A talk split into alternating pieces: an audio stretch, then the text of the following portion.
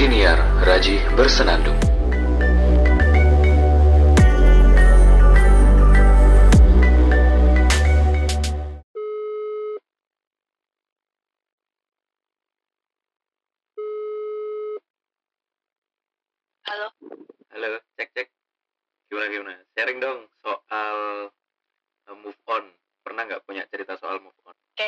Kayaknya ini merupakan topik yang sangat general sekali ya. Kayaknya tiap orang pasti merasa fase ini. Iya, aku per- pernah. Ya move on itu kan bisa macam-macam gitu kan. Bisa move on dari uh, hobi atau move on dari pasangan. Secara umum orang ngomong move on kan ke pasangan gitu kan. Ke soal pasangan gitu. Mm-mm, i- Nah, cuma move on Iya. ini macam-macam. Kalau dirimu move on yang mana nih? Oh, aduh, kayaknya move on dari berbagai macam ya. Ya Boleh pernah lah. sih ngalah.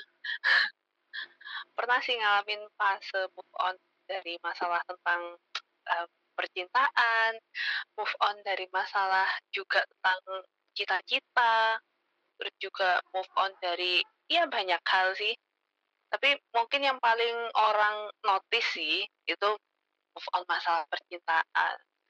Tapi kalau aku pribadi, tapi kalau aku pribadi, aku ngerasanya yang paling impactful buat hidupku adalah ketika aku berhasil move on dari versi diriku dulu yang ada yang sisi nggak baik menjadi yang sisi yang lebih baik.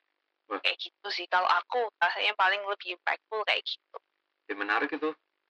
Boleh dong di-share kalau Iya. mau. Iya, jadi kalau om kalau apa namanya kalau yang versi diri ya, aku ngerasanya sih dulu itu aku punya prinsip aku harus better than yesterday. Maksudnya Hmm. dalam artian em, aku harus menjadi orang yang lebih baik daripada kemarin.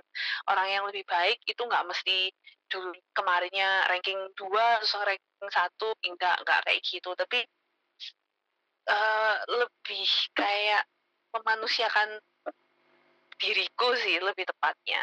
Kalau aku dulu itu kayak yang aku kerasa banget, aku dulu itu kayak kurang bisa fokus, terus juga kayak nggak tahu orientasi hidup, kayak orientasi hidup itu didasarkan dari keinginanku.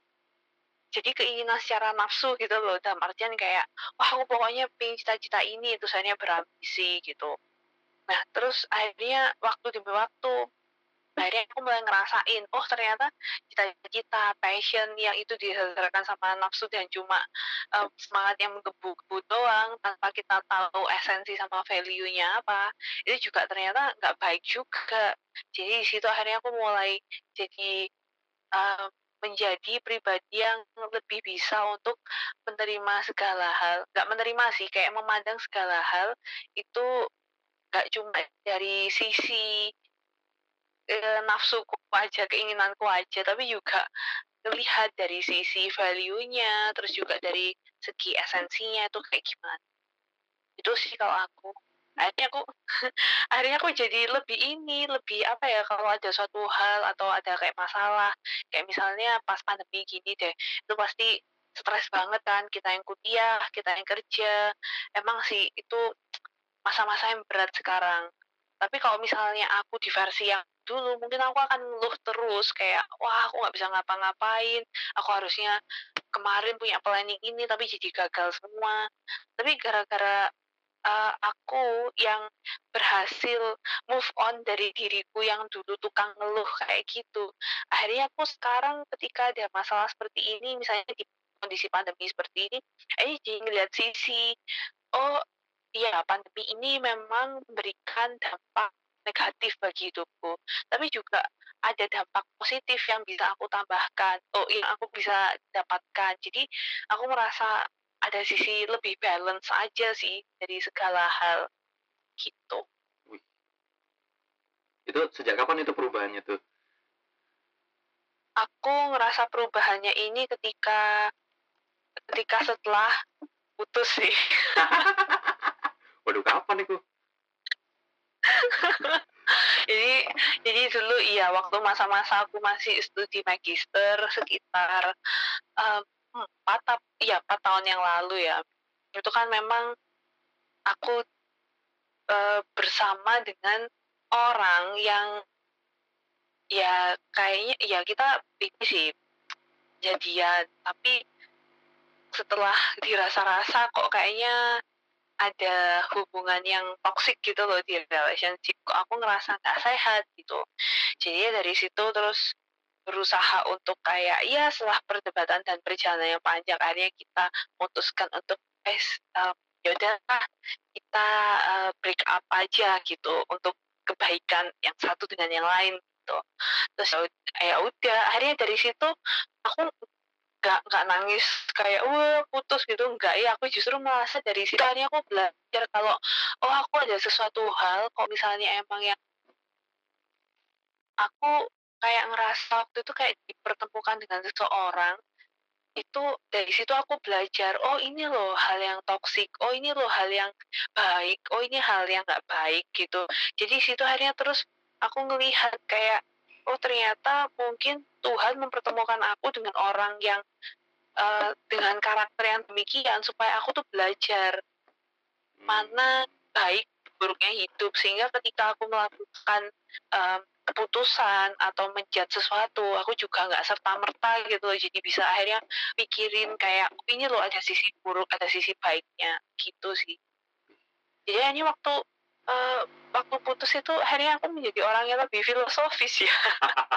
Sama lah mungkin lebih bijak gitu lebih bijak juga. Iya iya, heeh jadi lebih bijak, kayak jadi ngerti kayak yang apa yang kita perjuangin, apa yang kita inginkan itu nggak mesti itu adalah hal yang baik dan hal yang nggak mesti kita butuhkan juga. Karena sejogianya kan sebenarnya hidup ini kan sebenarnya kita ini kan uh, lebih baik mencari bukan hal dari keinginan kita kan, tapi sesuai kebutuhan kita kan. Nah, kayaknya Tuhan ini tahu kayak, oh anak ini tuh butuhnya itu yang seperti ini. Hmm. Oh, iya. Ya deh. Di situ akhirnya belajar untuk ya lebih uh, bijak, lebih bisa menerima dari skala sisi. Begitu. Aku nggak nyangka sih, like, dirimu berubahnya itu titik awal berubahnya dari situ sih. Iya sih. tak kira waktu studi S1 misalkan uh, S1 itu sering dimarahin dosen kah? Atau uh, apa gitu tugas numpuk dan lain sebagainya. Terus dari situ belajar untuk lebih bijak lagi. Ternyata justru malah titik awalnya berawal dari berawal dari putus cinta. Kocak. Tapi memang lumayan sih. Maksudnya ketika orang punya hubungan cinta itu kan berarti sebagian besar hidupnya itu dituangkan ke sana ya gak sih Uh, iya iya, ini yang ini yang salah sih sebenarnya konsep itu dan aku menyadarinya itu ketika udah putus, ketika kayak, uh, kenapa ya aku dulu kok kayak lebih menghabiskan waktu daripada memanfaatkan waktu. Jadi ya dari situ hanya terus menyadari bahwa sebenarnya kita, uh, memberikan perasaan kita ke orang, berikan intention kita ke orang secara berlebihan, itu sesuatu hal yang nggak baik juga. Karena, uh, manusia itu kan apa ya makhluk yang dinamikanya itu kompleks dan juga uh, rumit kan. Jadi nggak itu bukan hal yang certain gitu bukan hal yang pasti. Jadi kita nggak bisa menggantungkan perasaan kita itu ke orang lain. Hmm. dari situ sih aku mulainya tapi tapi sebenarnya sebenarnya dari SMP sih aku kayak gitu apa namanya punya pikiran kayak gitu cuma waktu itu kan anak SMP ya waktu itu aku pertama kali SMP kelas ini waktu umur-umur 13 ya. Hmm. Tapi ya ya Pak ya pacarannya kayak gitu itulah anak SMP kali. Gak ada orientasi masa depan. Kau nih ya tolanan tuh ya. Enggak loh, enggak aku dulu eh, sama mantanku ini itu apa namanya kita kalau pacaran dia tuh kan kakak kelasku beda dua tahun kan jadi waktu itu aku kelas saat akhir kelas 1 dia udah mau UAN SMP. Jadi akhirnya kita pacarannya adalah belajar. Jadi kayak dia ngasih aku tebak-tebakan gitu kayak eh aku mau kan aku mau ini nih try out. Jadi ini aku kasih uh, materi nanti kamu bacain aku yang jawab pilihan gandanya. Jadi gitu pacaranku. Kok Jadi pacarannya adalah belajar. Ya seru ya. Ya seru ya. iya iya seru emang. terus terus kalau misalnya em, kalau misalnya pas ulangan kan waktu itu aku kelas 2 dia eh, SMA kelas 1 kan terus habis itu pas aku ulangan dan aku nggak bisa karena terus dia ngajarin jadi dia yang buat tebak-tebakan kuis gitu jadi akhirnya eh, orang tua mengiranya kami adalah kelompok belajar bukan anak pacaran Tapi orang tua tahu lek kalian berdua pacaran. Enggak.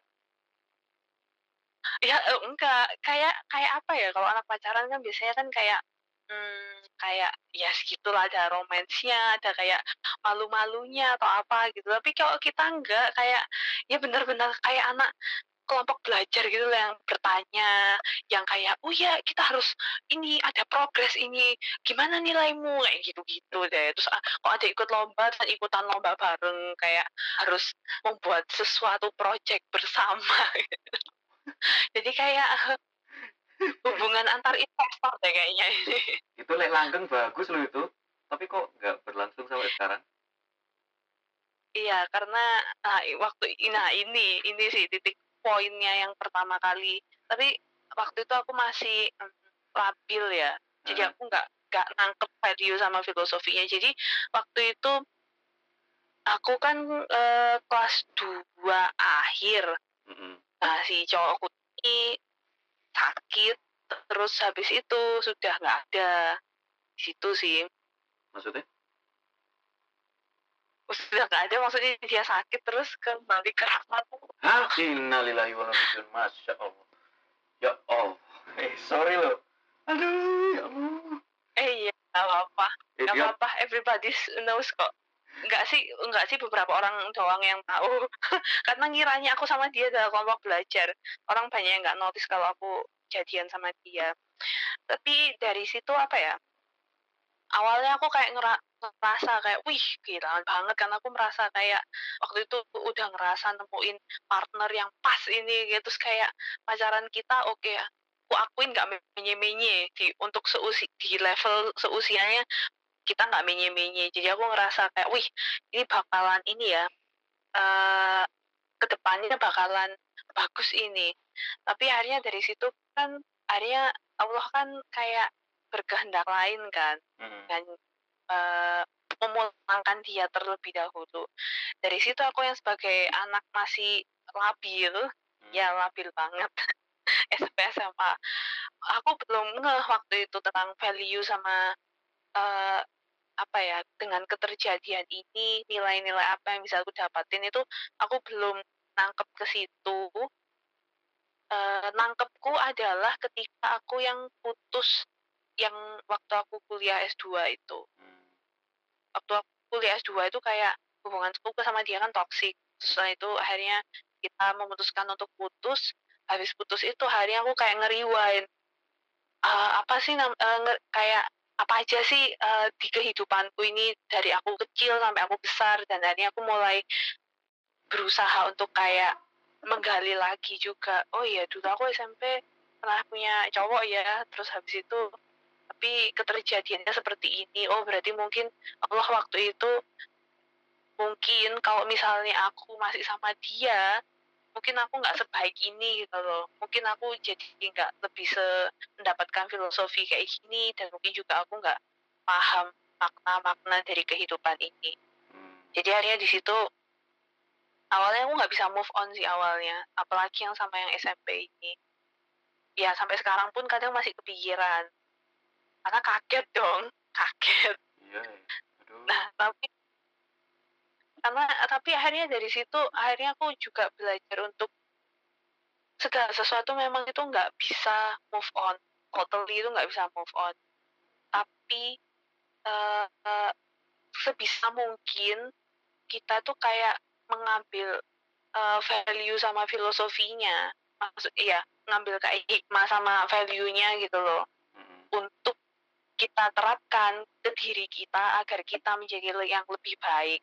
Jadi kalau aku sih hanya persepsiku adalah move on adalah ketika kita berhasil memaknai suatu hal dari suatu keterjadian gitu dan itu membuat diri kita jadi lebih baik. Jadi move on itu nggak hanya sekedar ngelupain terus kayak blok-blokan terus habis itu kayak ngehapus kontak foto-foto itu ya itu mungkin mungkin itu bentuk kekecewaan dan kemarahan kita ya. Tapi kalau lebih dalam lagi adalah gimana kita bisa mengikhlaskan itu semua terus kayak merelakan terus mengambil hikmah sama value-nya. Setelah itu kita terapkan ke diri kita untuk jadi pribadi yang lebih baik. Gitu sih kalau aku. Kalau kamu gimana? Aduh, aku abot, cuy. Ya apa ya? Aku eh sulit loh aku move on-nya sampai sampai gatel-gatel loh aku. Gila nggak tuh? aduh iya iya iya iya jadi jadi gimana gimana tuh ceritakan berapa tahun dan bagaimana Aduh. Em, Malu-maluin ini. Nanti coba baca aja ceritanya di blogku rajibesenandung.com. Itu ada ceritaku soal alergi. Nah, di sana itu oke aku cerita. Kronologi aler alergiku itu dari kapan, terus kenapa dan bagaimana. Sebenarnya soal uh, move on kocak. Soal alergi ini aku gatel-gatel ini itu aku udah ceritain di episode episode sebelumnya aku lupa ya episode piro. Pokoknya gini anu ceritanya. Hobiku jenenge eh dulu waktu lek gak salah tahun 2018 eh Mhm. isi aku cerita nih. Pokoknya waktu itu eh, aku sudah selesai lah hubungannya dengan pacar yang dulu. Nah kemudian Kamu berapa tahun kalian? tiga tahun loh. Kamu berapa tahun? Wih, aku empat tahun pernah, tapi Oh. biasa saja. Kalah aku berarti. Tapi Iya iya, terus Oh, iya. terus terus terus. ya mungkin menurutku tiga tahun itu lama loh. Makanya rasanya itu kayak ya opo ngono loh. Nah eh, eh, singkat cerita dia sudah sudah cepat move onnya, kemudian sudah punya calon suami waktu itu. Aku eh, benar-benar masih berusaha berdamai dengan diri sendiri. Waktu angel anjing. Eh, nggak nggak sedikit gitu aku nangis sendiri. Gila nggak tuh? nangis sendiri di kamar malam-malam. Yang penting nggak yang penting nggak nangis di depan umum gitu teriak-teriak gitu enggak. Oh, enggak, enggak itu ngawur aja. Pokoknya aku sampai seperti itu. Terus eh beberapa bulan kemudian tiba-tiba ada muncul gatel-gatel macem-macem. Eh gatel-gatelnya itu dia bentolan tapi isinya itu cairan bening. Nah, aku periksakan itu ke dokter kulit. Katanya ini eh sudah bakat dari dirimu. Nah, itu masih eh, nggak jelas kan. Habis itu dikasih obat, tak obatin selesai. Seminggu kemudian setelah obatnya habis, itu kambuh lagi. Akhirnya aku periksa ke dokter klinik eh, BPJS kan. Mari ngono sama dokternya direkomendasiin ke rumah sakit. Rumah sakit UMM. Aku periksa di situ. Jadi eh, sering periksa di situ dan bolak-balik kontrol. Dapat obat, obatnya habis, seminggu kemudian kambuh lagi gitu terus. Nah, aku sampai tanya ke dokternya, dok kok saya gini, gini terus ya? Eh, mungkin ini sudah jadi dari sononya gitu. Maksudnya gimana dok? Terus aku cerita, lek dulu itu pernah ke dokter kulit. Aku eh, dibilangin kayak gini, sudah dari sononya, eh sudah bakat gitu. Oh, akhirnya dokter yang dari rumah sakit UMM bilang, itu memang kamu sepertinya alergi gitu. Jadi eh, ada kondisi badan yang membuat kamu itu merasakan seperti itu gitu sehingga perlu menghindari untuk makan bla bla bla bla bla gitu. Aku dikasih tahu harus menghindari makan ini makan ini makan ini makan ini. Oke tak lakuin. Tapi sembari itu sambil juga aku ke Jalan Kawi. Eh, tahu ini nggak? Spesialis imunologi di Jalan Kawi depannya MOG nggak tahu ya? Oh iya, iya iya tahu. Nah, aku ke sana. Lek gak salah beliau dosen di UB juga, lupa aku. Lali aku pokoknya pokoknya ke ke sana ke dokter di situ. terus diperiksa diperiksa aku ini sebenarnya alergi apa. Lah setelah diperiksa melihat hasilnya ternyata aku alergi. Ada banyak alergi. Alergi sama debu alergi sama keringat alergi sama uh, putih telur alergi sama kuning telur.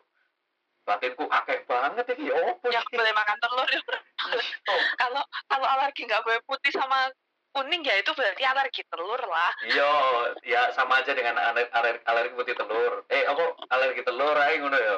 Soalnya emang dibedakan itu. Ya dibedakan kuning telur oh. atau putih telur.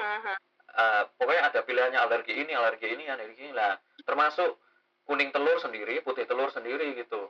Ya wes aku wes tak terima aja tak lakoni ayo berarti aku aja alergi berarti. Tapi gak waras-waras plus juga move onku juga gak gak bisa berhenti gitu loh. Masih masih masih belum move on.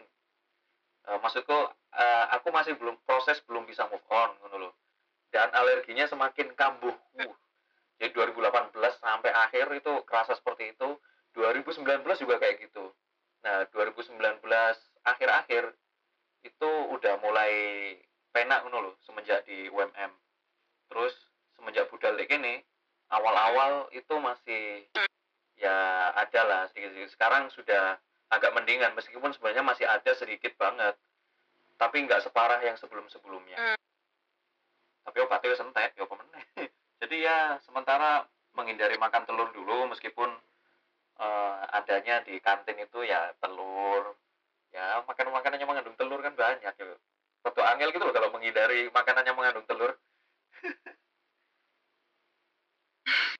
Iya sih, karena kayaknya uh, beberapa bahan nggak sih, mayoritas makanan itu berbahan dasar telur. Iya, tapi intinya bukan di sana. Intinya adalah uh, aku tidak bisa move on itu ngefek ke fisik karena waktu aku di waktu aku tanya ke dokter imunologi, dia bilangnya kamu stres lah gitu gila aku dibilang stres loh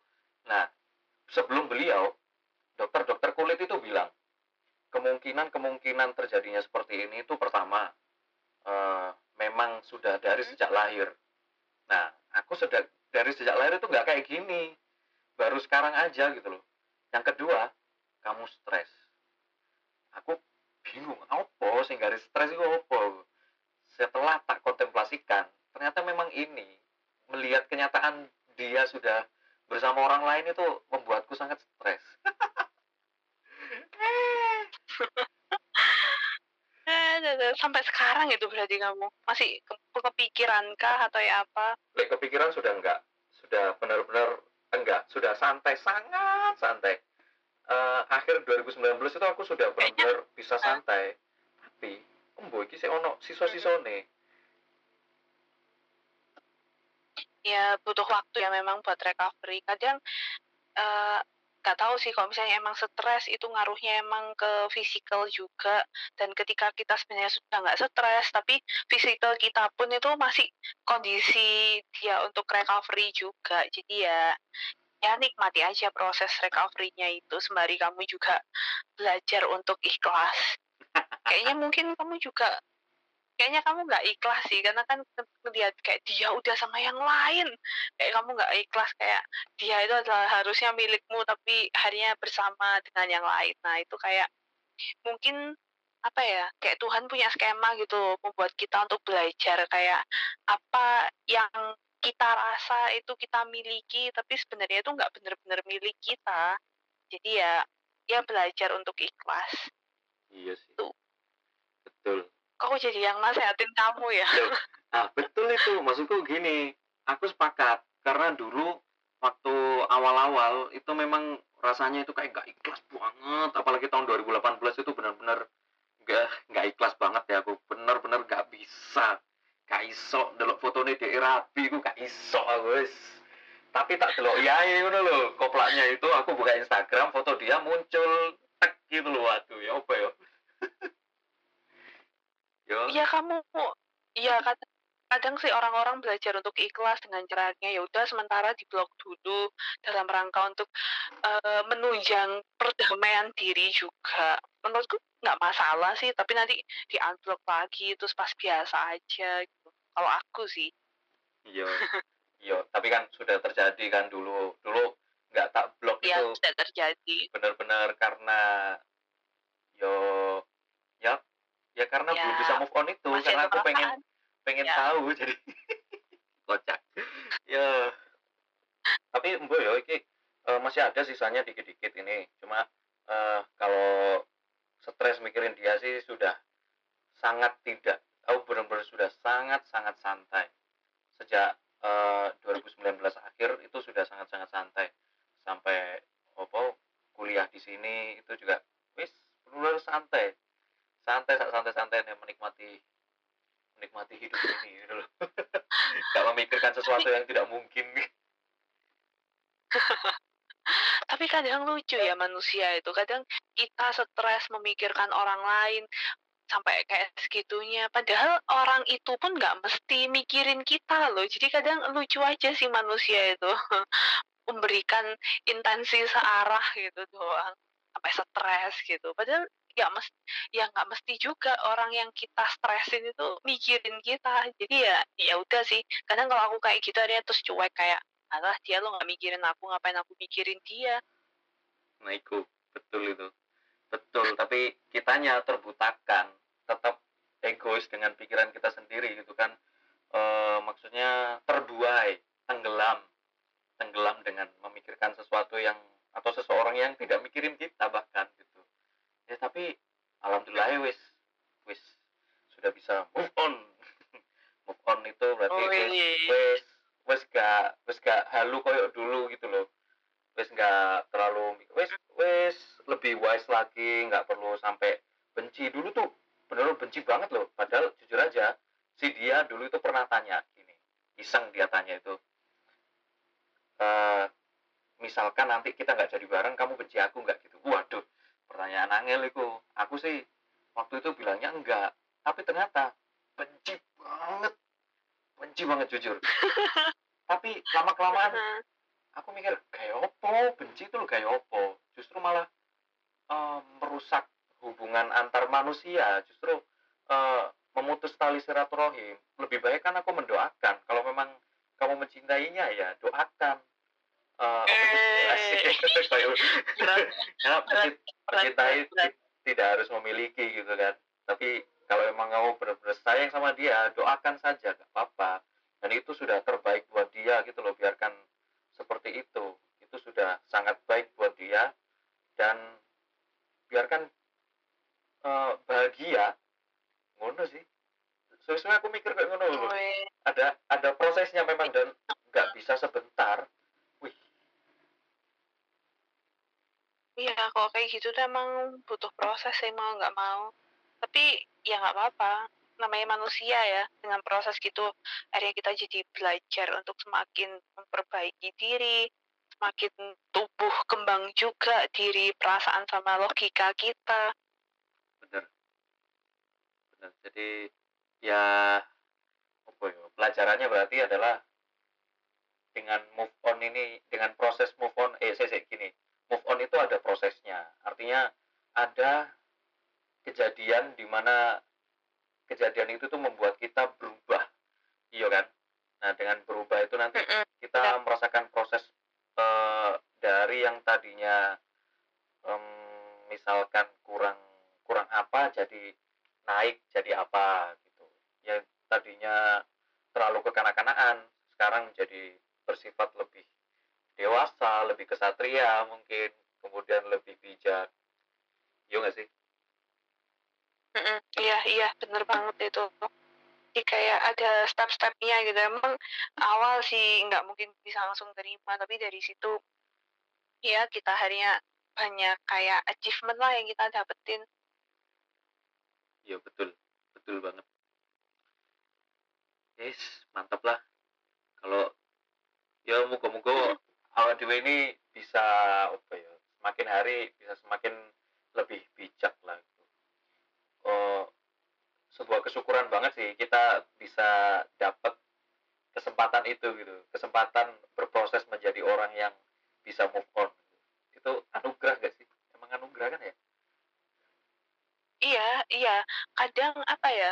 Kadang yang menurut kita nggak baik itu sebenarnya itu baik buat kita. Ada juga yang sebenarnya baik oh ada yang baik tapi sebenarnya nggak baik. Jadi ya segala hal itu sebenarnya anugerah. Tinggal kita gimana mengelolanya itu tinggal gimana kita mempersepsikan itu terus itu kita gunakan nggak untuk perbaikan diri kita?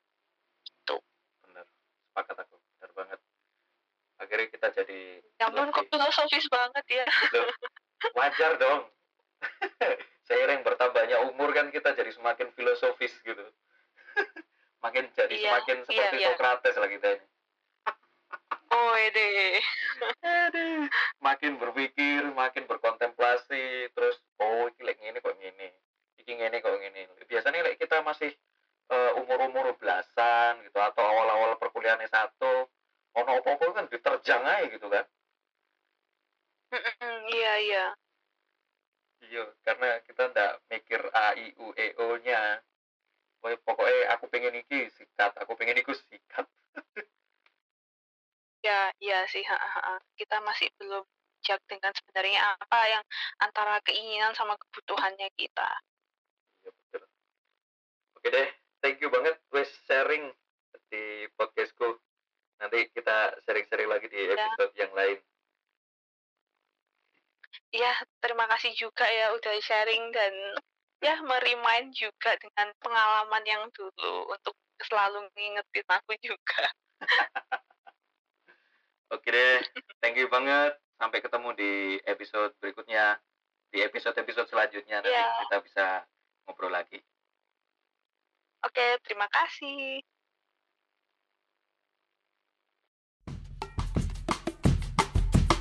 Podcast Raji Bersenandung.